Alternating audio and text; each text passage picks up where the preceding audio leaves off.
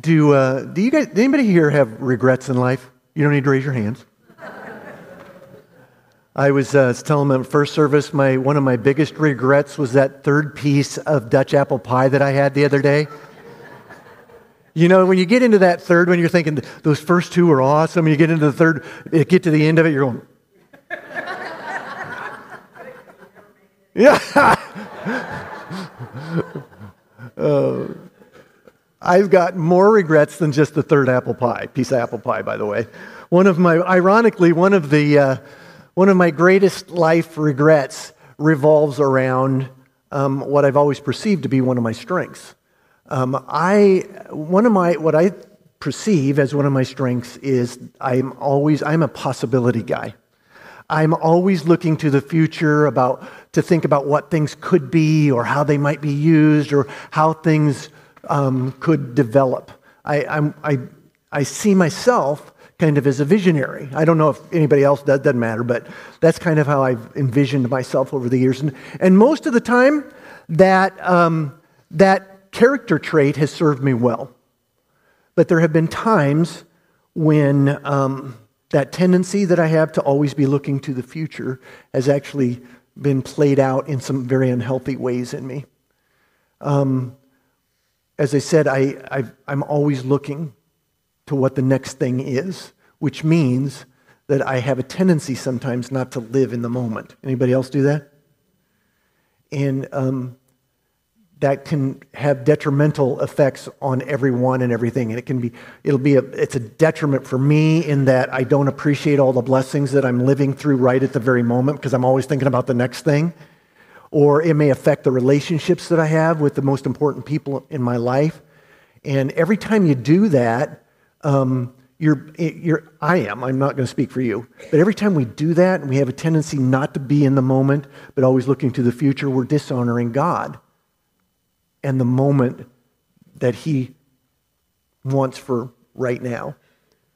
Now, I share that with you this morning um, for those of you who are guests or visitors with us, we have been on a journey together for the last six weeks here at Prairie Bible through a book study, an all church book study. We've had lots and lots of small groups that have been working through this book called um, What's So Spiritual About Your Gifts. And I mentioned at the first service that I didn't think that was a great title for this study because um, when, when I look back now on the six weeks that we have spent in this study, there's two things that I would, if I were going to uh, describe this or entitle this book, it would be Getting to Know the Holy Spirit or Learning to Walk in the Spirit. That's, that's in essence the things that we have um, been learning these last few weeks in this book study. Learning to know the Holy Spirit and learning what it's like to walk in the Spirit. And one of the things I've learned in these last six weeks is that it's very important when you're choosing to walk in the Spirit to live in the moment, which is one of my struggles. Because you see, every day of your life, this is not an exaggeration, every single day of our lives, God, the Holy Spirit, has an assignment for us. And if we aren't living in the moment, it's very possible that we'll miss what our assignment is.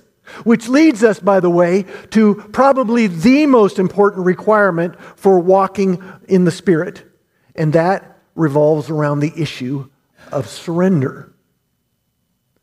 We, if we are going to live in the moment, if we're going to walk in the Spirit, one of the most important things that we've got to learn is to remember to surrender. And by the way, surrender isn't something that you just make a decision to do one day of your life. Surrender is a decision that needs to be made every day of your life. Now, my friend Tom would say that, you know, if you're really competitive, nobody ever, those of us that are competitive, we don't want to surrender, right? Consider what that means for you today, though, because it may be one of the most important decisions that you ever make choosing to surrender. Remember to surrender every day. If you have your Bibles, open them up to um, the Gospel of Luke, chapter 9. I think that's found on page 1030 if you're using one of the church Bibles, found on 1030. And as you're looking that up, I'll give you a little context for the passage that we're going to look at specifically today. Here in Luke chapter 9, It's probably got some of the most famous stories of Jesus' life here on earth in the entire Bible. For example, one of the stories, one of the greatest miracles of Jesus' life is described in this, in this chapter.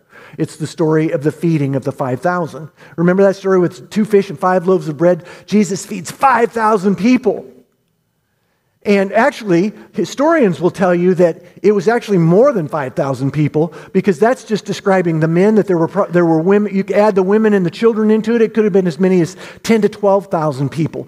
And here's what's really cool about that story every one of those people was kind of like a, a, a Jesus pebble dropped into their pond.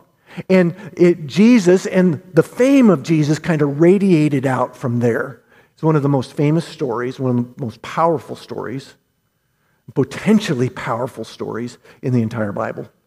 Go a little further into Luke chapter 9, you find another story that is awesome. It's called the story of the Transfiguration. You remember that story? Jesus invites um, Peter, James, and John up onto Mount Hermon. And they don't know what they're going up there for, but once they get up there, it's like like this spiritual bomb drops on them because Jesus is transformed, transfigured literally right before their eyes. The Bible says that his face changed, that his clothes began to, to became a brilliant white and he began to glow.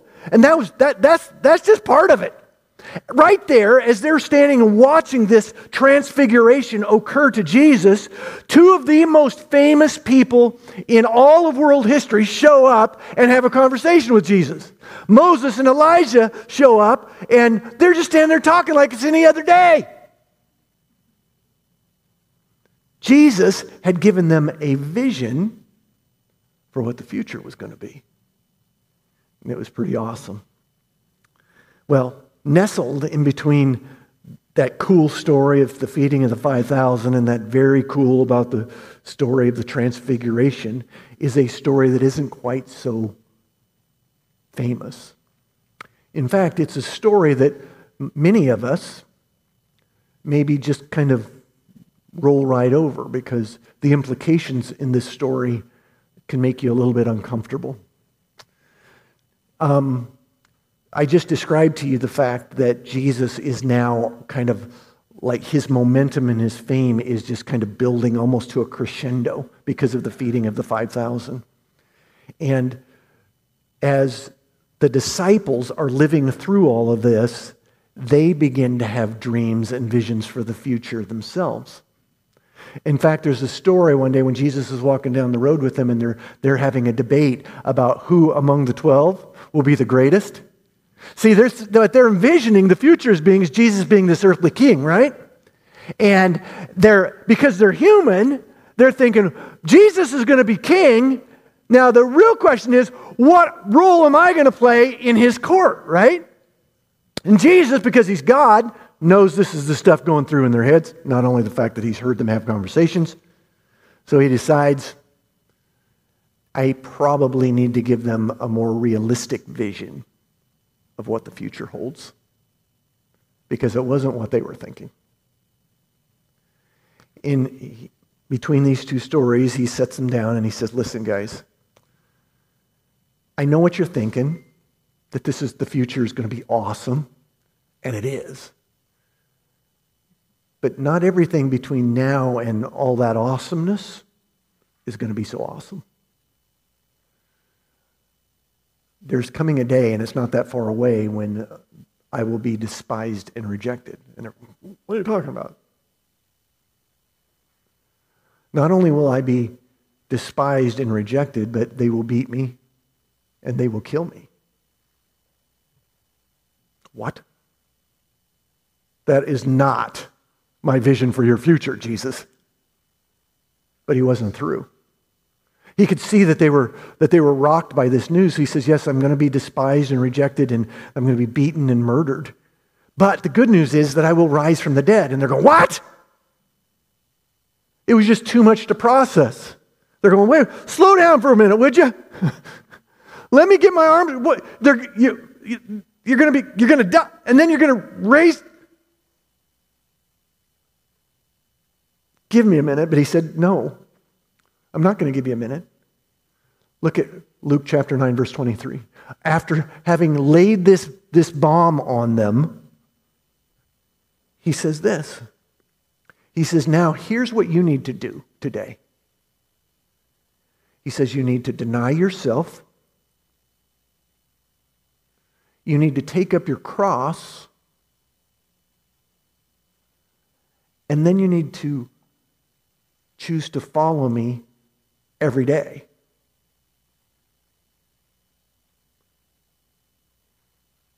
If I were going to say that in another way to you, basically what he was saying to them was if you guys are going to be Christians,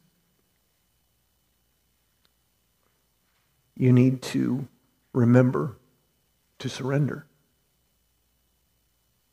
to me every day. You need to want what I want every day. You need to embrace the fact that this journey, this adventure that I'm calling on you to, isn't always going to feel good. When he said, Take up your cross, they didn't know this, but when he said, Take up your cross, he was inviting them into his suffering. Did you know that? They didn't, but that's what he was doing. Because living the Christian life, you see, I, I've, I, I hear lots of people who have bought into the lie that, that once you accept Jesus as your Lord and Savior, everything's going to be great because you're living for the Lord and, and He'll protect you from all the, the bad stuff. No, He never once promised you that. And I know you don't come to church wanting to hear that. You come to church wanting to be built up. I get that too. I really do. But wouldn't it be better to hear the truth? And the truth is, what is required to walk in the Spirit is for you to set aside what you want, deny yourself, to take up your cross, be willing to suffer for the sake of Christ, if that's what He requires of you. And then remember to surrender every day.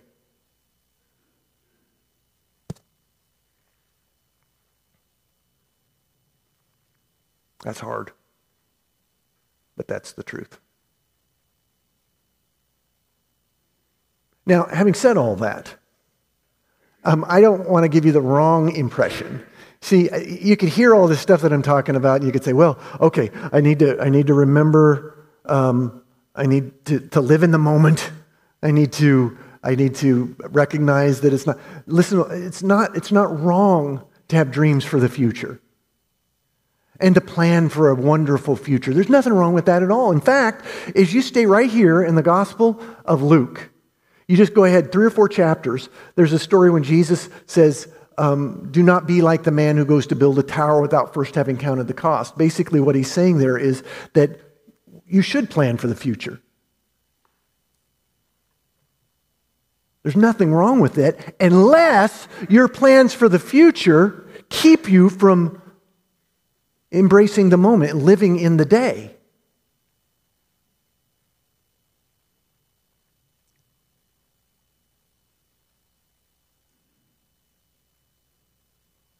Let the past be the past.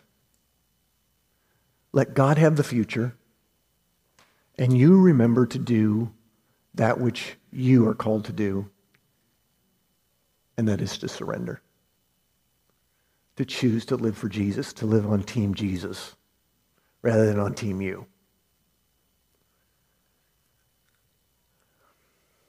I was wrestling with that idea this, this week for a variety of reasons. And I, it caused me to remember five years ago. Five years ago, um, many of you know, um,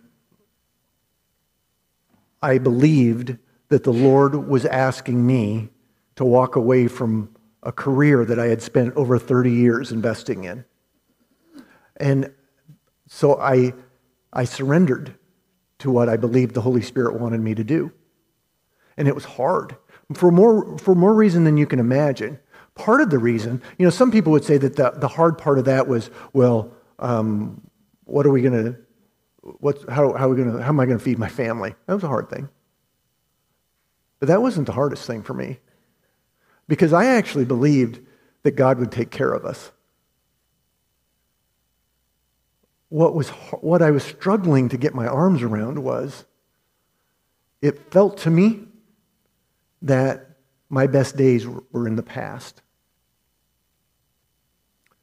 And I couldn't envision a future.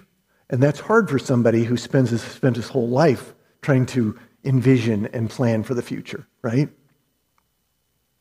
And all along, the Lord would say to me, said, Don't worry about it. Let the past be the past and trust me with the future. And you do what you need to do today. And what do you need to do today, Greg? You need to remember to surrender. So I did. Now that sounds easy, and it was not easy. And I fought because I didn't want to believe that my best days were in the past. But I couldn't envision a future. But God could, right? What God's God had a vision for a little church to be born in a barn right over there that he wanted me to be a part of. God had a vision that that same little church would grow in ways we never dreamed or imagined during a worldwide pandemic when every other church was just trying to figure out how to keep their head above the water, right?